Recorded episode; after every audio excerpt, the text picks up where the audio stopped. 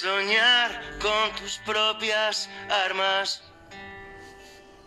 Meter la lengua por la cerradura.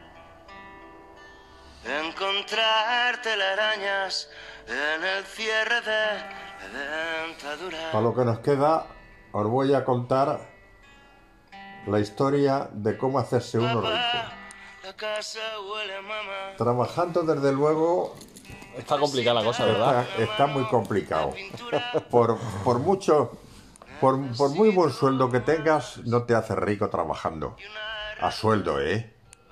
Porque yo he trabajado, pero como patrono. Ahí, ahí sí que hice dinero. Pero donde más dinero hice yo, si vas a ver, las- los cimientos, los cimientos de mi fortuna fue... lo- Tu, bueno, tu fortuna. Hombre, hombre, sí, sí. siete casas es...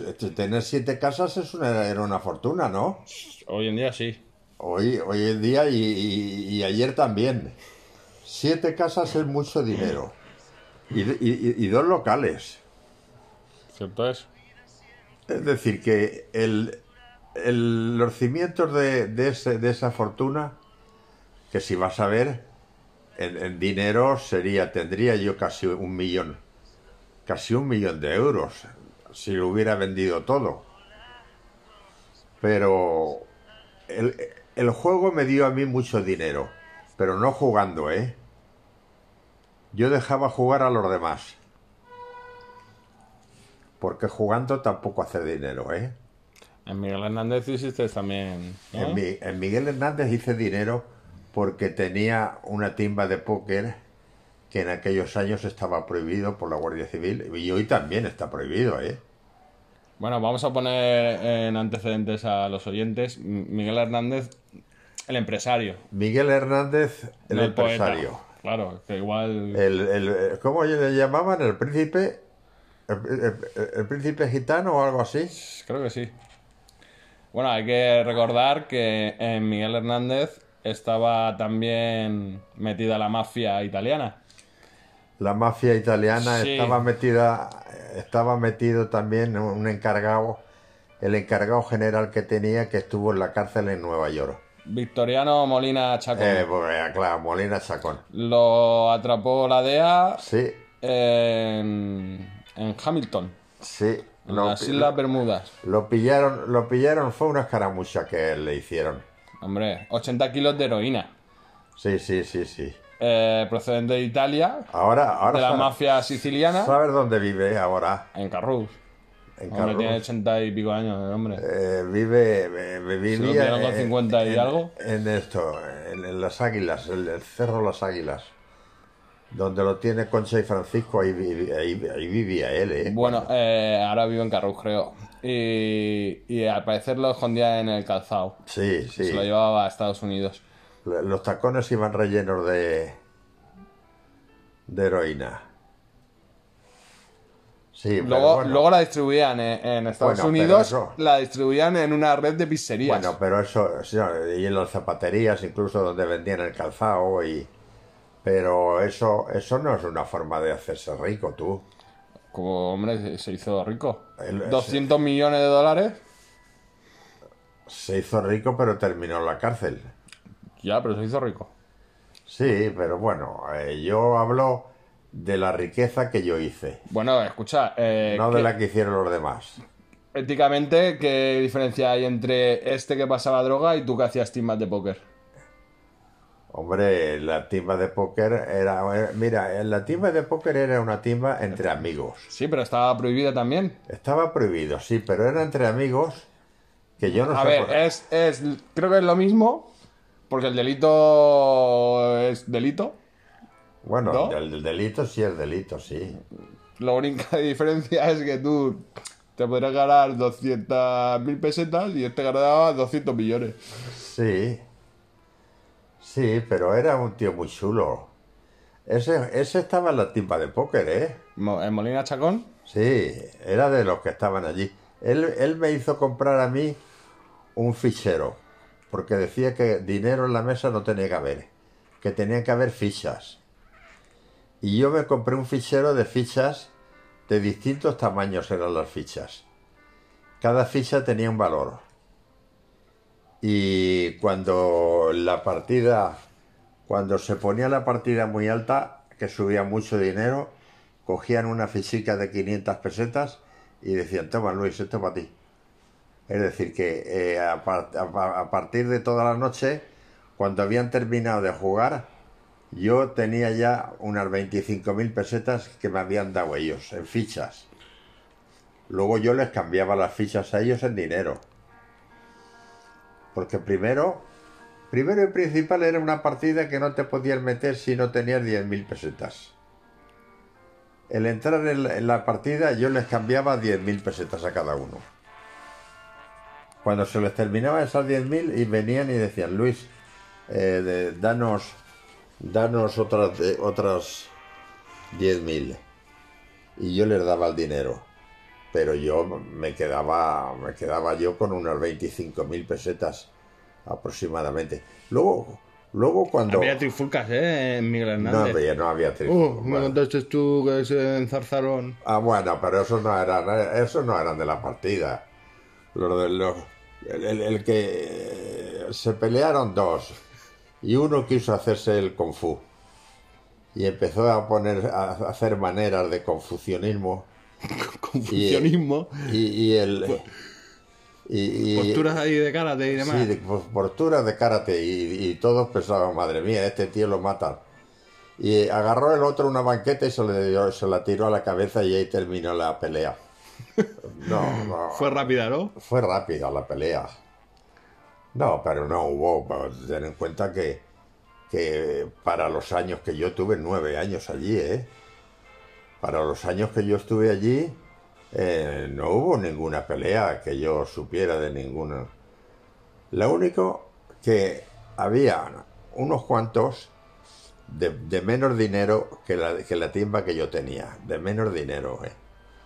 Y, quisieron ponerse a jugar al póker también, en una mesa aparte. Y los de los que me daban a mí el dinero me dijeron, Luis, si estos que están en esa mesa no te dan lo que nosotros, los echas a la calle. Y les dije, oye, lo siento mucho, pero los de la partida que me dan a mí algo de beneficio, me han dicho que si no me dais vosotros lo mismo, que os eche a la calle. Esos cogieron y se fueron a Santa Pola a jugar, a un bar. El primer día que se pusieron a jugar llegó la Guardia Civil y les quitó todo el dinero. Bueno, eh, aquí cuando Tejero, ¿no? ¿Te pilló en partida o...? Eh, No, no, cuando Tejera me pilló a mí jugando el capitán de la Guardia Civil. Claro. Allí. Y, les dije yo, oye, Vamos a hay- recoger, ¿no? Vamos a recoger que hay que... toque de queda. Claro, vamos a recoger que se, Hay- se hay- viene... Hay toque de queda y mi mujer no para de llamarme por teléfono de que, de que, de, de que vaya, de que no puedo andar por la calle, ¿eh?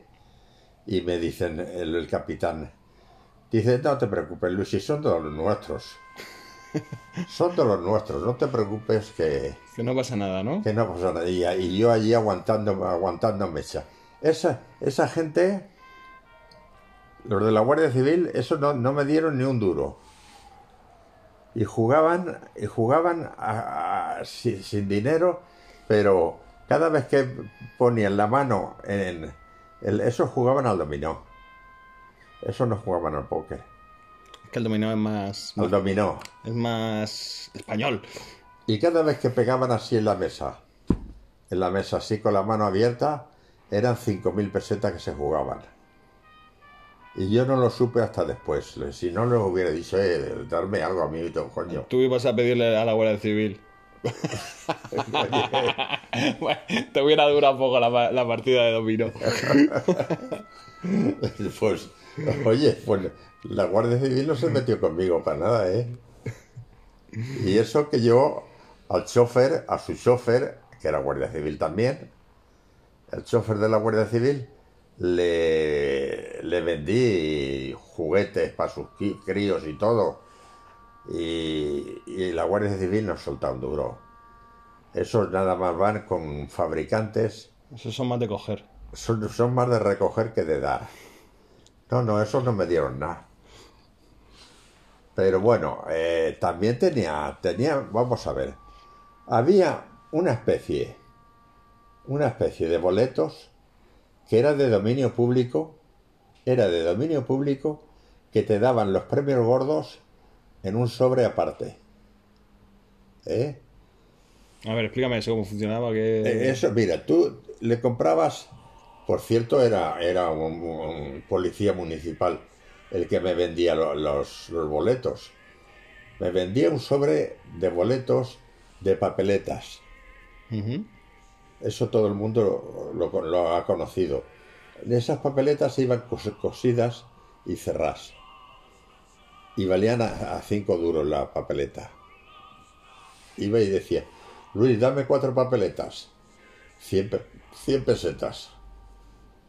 Y esas papeletas las abrías y ponía, vale por, por 25 pesetas, otras por 50 Otra por nada, ¿no? otras por nada. Había, había las, las que te daban los premios gordos, te lo daban en un sobre aparte, para que tú le dieras el premio que quisieras.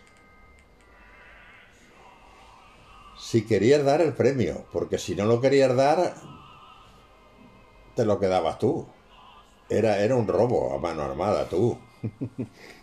Eso era un robo. eh, eh, te ganabas, te ganabas así mil duros en un día vendiendo papeletas de esas. Y la gente estaba tan ansiosa de jugar, tan ansiosa estaba que sabiendo ellos, porque, porque lo sabían, que en los premios lo dabas tú a quien querías, el premio gordo era, me parece que eran 5.000 pesetas. El premio gordo, fíjate tú. No, hombre, se ganaba pasta, ¿eh? Porque atento al dato, ¿eh? De Miguel Hernández. La casa del fabricante, 22.000 metros cuadrados. Todo el mundo aquí en Elche sabe cuál es. Helipuerto en el tejado. Eh, Grifería de oro. ah, sí, sí, sí, de- ba- bañada en oro, eh. Bueno, ganaba un millón de, de, de pesetas. Iba a decir Un euros. millón, un millón lo ganaba diariamente. Semanalmente, ¿no? O diariamente O, ponía. diaria- o diaria- diariamente, sí, Sí, a diario. a diario. Ñi, para que pilles.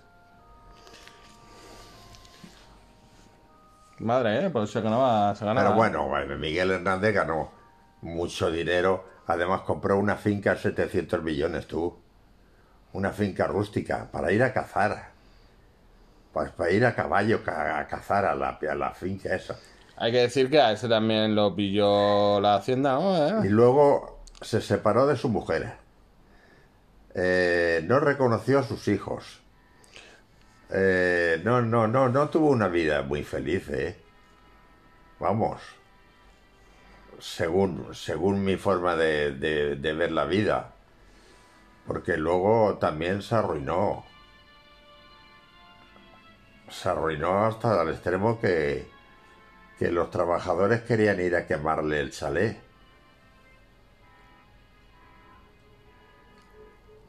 Pero vamos, eh, mira, con los boletos gané dinero. Luego me pusieron las máquinas tragaperras, que también ganaba dinero. Con las máquinas tragaperras. Y luego también, oye, estaba también que, que también estaba trabajando y dando de comer a, a más de 500 perso- personas. Que en la fábrica había de trabajadores, había mil, mil cuarenta o por ahí. No, de ¿Cuántos? traba- De, de- de trabajadores. Y el comedor que tenía. Yo tengo que decir que de Miguel Hernández se portó muy bien conmigo. Se portó muy bien porque hasta el último día se arruinó él más antes que yo. Así es que Luego también, eh, también hay que decir que eh, trabajando por tu cuenta también, también hacer dinero, ¿eh? Si sabes trabajarlo, ¿eh? Y si tienes un equipo como el que yo tenía. A mí incluso, te voy a decir una cosa, los periodistas que venían a cenar por la noche, yo a veces, cuando habían cenado ya y estaban de tertulia y, y eran las dos de la madrugada, pues cogía y les ponía una botella de champán. Y decía, esto, esto es de la casa, o lo, o lo regala la casa. Y tan agradecidos estaban los periodistas que me hicieron una interview, una, una interview, una entrevista en español. Salí en el periódico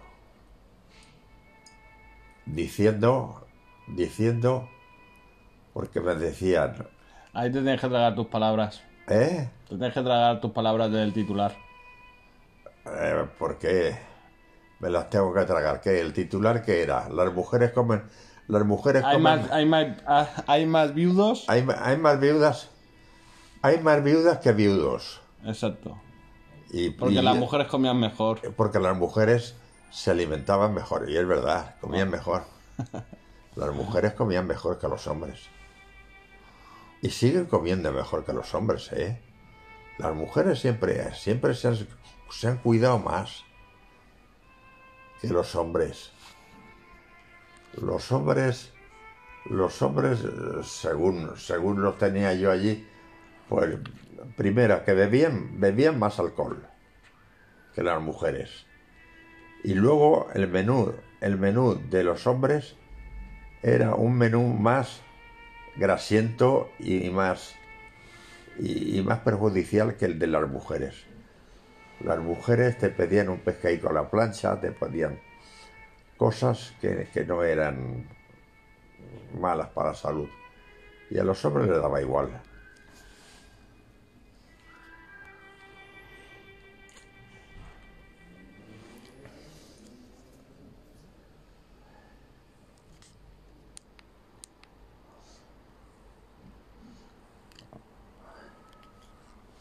Esto. Esto voy a tener que editarlo, a que hay un silencio. Ah, sí, habrá que quitarlo, habrá que quitarlo. Bueno, luego también te digo una cosa. Lo que es en el restaurante, bueno, y en el bar. En el bar también hice dinero, ¿eh? Porque en el bar tenía clientes. Te voy a decir, te voy a decir un cliente que tuve que todavía es muy amigo nuestro. Bueno, nos, dejó de ver, nos dejó de ver 30.000 pesetas, ¿eh? Pero, pero en un solo día echó en las máquinas 85.000 pesetas. Echó en un día. Madre mía, pues todo el día Y, estaría. y- y vamos, si él lo oye esto, sabe, sabe, que, sabe quién es. Porque vive todavía, ¿eh? Bueno, eh, el primer capítulo del podcast está llegando a los 100. Podemos hacer un, un sorteo o algo. Sí. El que escuche 100 le regalamos algo. Ah, hombre, pues le podríamos regalar algo, claro. Porque son seguidores, tú. Hombre, claro. Pero es que los, los primeros que hicimos eran graciosos. Porque lo más gracioso de todos los podcasts, Sí, sí. Ya, ya te, va, te va saliendo ya. de los podcasts de los más graciosos que hicimos fueron los primeros. Porque los más graciosos fueron la vida, la vida que hice yo con el conde. Y con la secretaria, eh. Qué guapa era la secretaria. Seguimos haciendo un llamamiento, ¿no? Por si, Ay, por si. A por Marie si, Claire. por si aparece Marie Claire. Sí, sí, hombre, Mariclet. Oye, Mariclet tenía 18 años cuando estaba con el conde y yo tenía 26. Ahora es un partidazo. Es decir, que ahora ella tendrá 70 años o por ahí. Hay que buscarla. Eh, creo que tenemos a, a Luis que eso puede investigarlo. Ah, sí, ¿no? sí, sí, sí, lo puede investigar, sí. Sí, porque Luis es muy. Claro, yo le doy a Luis las señas exactas del conde Robert, Robert Baquier de Bren. Era eco- economista Venga, a ver si, Y vi- y a ver si vivía. Luis consigue por redes y sociales. vivía en París, en la calle Rue Casablanca, número 5. Fíjate, con todas esas señas, ya la policía ya, ya la habría buscado fuera. Pues ya podemos hacer una denuncia falsa o algo. Bueno, pues nada, nos despedimos. Nos despedimos. No tenemos nada más gracioso que contar. Hombre, gracioso, gracioso. Si, bu- si buscas siempre encuentras algo gracioso. Porque gracioso fue un día en el mesón que llega un cliente y me dice, coño Luis, yo he estado en Francia de chofer. Digo, yo también he estado de chofer en Francia, en París. Y dice, pero ¿te acuerdas tú en Francia que todos los maricones se metieron de, de mayordomos? Y nos echamos todos a reír porque yo había estado de mayordomo. y fue gracioso ese día porque, claro, el tío, el tío que sabía. Dice, oye, todos los maricones. Y era cierto, ¿eh? Era, Porque ah, porque aquí estaban perseguidos. ahí podrían, no sé. Y allí vivían una vida de, de- de regalo, tú. Las mejores casas, las mejores casas de París, las tenían ellos. Hombre, si eran mayordomos vivirían allí, ¿no? Sí, sí, sí. Luego, Bueno, ahora están muy cotizadas las guardillas mugrientas donde vivíais vosotros. bueno, yo Ahora viví, están muy cotizadas. bueno, yo viví muy poco tiempo en la guardilla, ¿eh? Bueno, pero ahora, ahora están muy cotizadas. Ah, bueno, pero yo vivía con, con- vivía en el mismo piso que el conde. Es decir que y luego también te voy a decir una cosa. El conde también me permitía a mí eh, comer y vivir como él. Mi trabajo del conde, de mi trabajo con el conde era bajar por las mañanas a comprarle la prensa, prepararle el desayuno llevárselo a la cama y mientras él desayunaba, yo le preparaba el baño. Y luego le frotaban la espalda. No sé. No le, no, no le, no le frotaba la A espalda. ver, papá, Porque me lo mira, estás dejando a huevos. Si es que, lo- Pero eh, si si, es que- el hombre ese tenía razón. Si es que Que todos erais eh, mayordomos. Pero sí, hombre, ten en cuenta que la portera cuando me agarró y me metió la lengua hasta el galillo, eh, esa eh, vio que, que, que de maricón nada. No, no, y luego la secretaria también me puso a prueba, tú. Que la secretaria se metió conmigo en la cama, ¿eh? Bueno, bueno, bueno. Y le, y le tuve que yo que decir que, oye, que eh, o hacíamos algo o fuera. Pues nos despedimos con Carlos Cano. Vale, Me gustaba también. a- vale, Car- Carlos Cano me gusta a mí. Pues nada, que.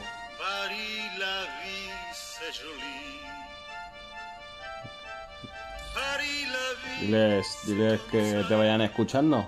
Que si no, cerramos el chiringuito. Mira, si, si veo que no escucháis, lo cerramos. Y ya no hay más podcast de estos. ¿Eh? Estamos aquí para vosotros, Porque- ¿eh? Si para mierdas. Claro. ¿eh? Estamos contando mierdas para vosotros. Si no os interesan, cerramos. si no, de- eso lo tenéis, eso lo tenéis que decir vosotros. Si, si os interesa, continuamos. Y si no os interesa, cerramos. El, el chiringuito ya. A tomar por culo. Despídete insultándoles. Hombre, no, yo no insulto. No me, no me gusta insultar a nadie, tú. No, no, yo Y menos a los siguientes, ¿verdad? Y menos, y menos a los clientes, oye. Claro, claro. Bueno, a ver, de momento no estamos sacando dinero con esto. Bueno, pero quién sabe. ¿Eh? Que eso, quién sabe. Mm, pueden contactar con nosotros y, y anunciar. Sí, sí, sí. ¿Eh? Cualquier cosita, aquí hacemos Sí. el anuncio rápido. Lo denunciamos, lo denunciamos. Claro. Bueno, pues nada, despídete hasta el Bueno, me, siguiente. me despido hasta el siguiente podcast. Para lo que nos queda. Hasta Para lo- luego. Para lo que nos queda, hasta luego.